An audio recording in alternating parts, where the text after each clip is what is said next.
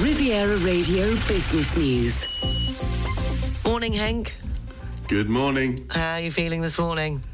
I'm getting there. I'm getting there. The throat is uh, somewhat struggling today, it has to be said, but uh, I- I'm all right. I'm battling through. Oh, well, fingers crossed. We'll take it easy on you, starting with the markets following the US inflation report yesterday.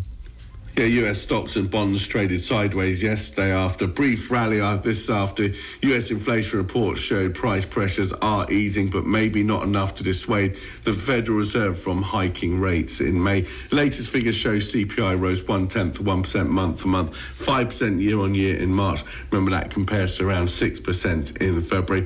Helped by base effects, lower energy prices. Actually, the big surprise was a fall in food prices, which is finally reflecting lower commodity prices. However, core inflation, which strips out food and energy, remained robust, rising four tenths one percent month on month, five point six percent year on year, suggesting that it's probably too early for the Federal Reserve to declare victory. declare victory over its battle with inflation. In terms of market reaction, S&P 500 was down four tenths one percent. Nasdaq was down eight tenths one percent. Treasury yields recovered early losses as market shows the odds are still in favour of a 25 basis point increase in interest rates in May, but that may actually prove to be the last in terms of this hiking cycle. Euro Stoxx 50 in terms of the opening call set to rise 7%. FTSE 1 London down one point. DAX over in Frankfurt down 12 points. And uh, LVMH uh, doing well?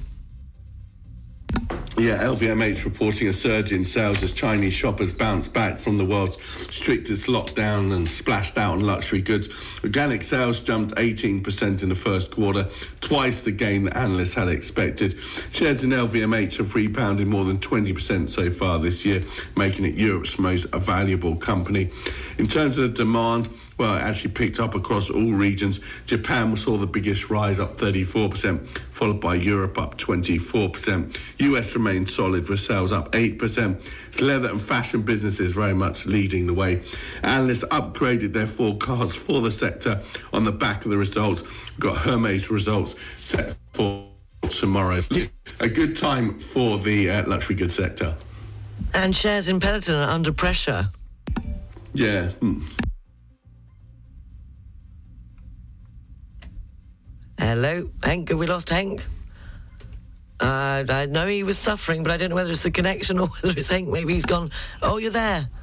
Oh yeah, sorry. I think there's a problem with the connection. Okay. Listen, shares in Peloton slumped 11% yesterday. This is after brokers downgraded the stock, citing decelerating web traffic, which may hinder future growth. Peloton's web traffic was down 27% year on year over the course of the quarter. This after they cut back on heavy promotions. Peloton shares, it's been a roller coaster ride actually. Shares surged more than 430% in 2020 when consumers flocked to the um, in-home exercise equipment uh, during the course of those COVID lockdowns. The shares then tumbled 76% in 2021, 78% in 2022 as customers returned to gyms. It's also been impacted by its high cost base and negative press. This year was supposed to be a turnaround year, helped by a deal with Amazon. The focus, I guess, now for analysts will be on subscriber numbers when it delivers results on the 10th of May. And the foreign exchanges, please, Henk. Got the pound against dollar 124 and a half this morning. Euro dollar coming in just below 110. You get one euro 13 and a half cents for your British pound this morning. Well, what a trooper. I'm not going to keep you because it sounds like you need some Oh, lo- lockets. Lockets. Do they still do lockets? Is it I need some brandy. Need, forget, forget lockets. Hot orange and honey and an early night. Well, Absolutely. Well, take care. I'm I'm away for a while, and and so are you. But I think we'll catch up at the end of April.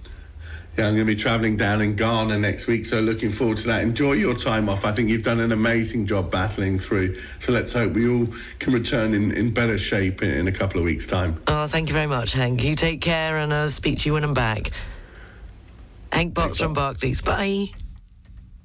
Barclays Private Bank brings you Riviera Radio Business News on 106.5 FM. At Barclays, our size is your strength. And we've been using the entire reach of the Barclays Group to bring a global perspective and unique investment opportunities to our clients in Monaco since 1922. To find out more, Search Barclays Private Bank or call the Monaco Private Banking Team on 9315 3535.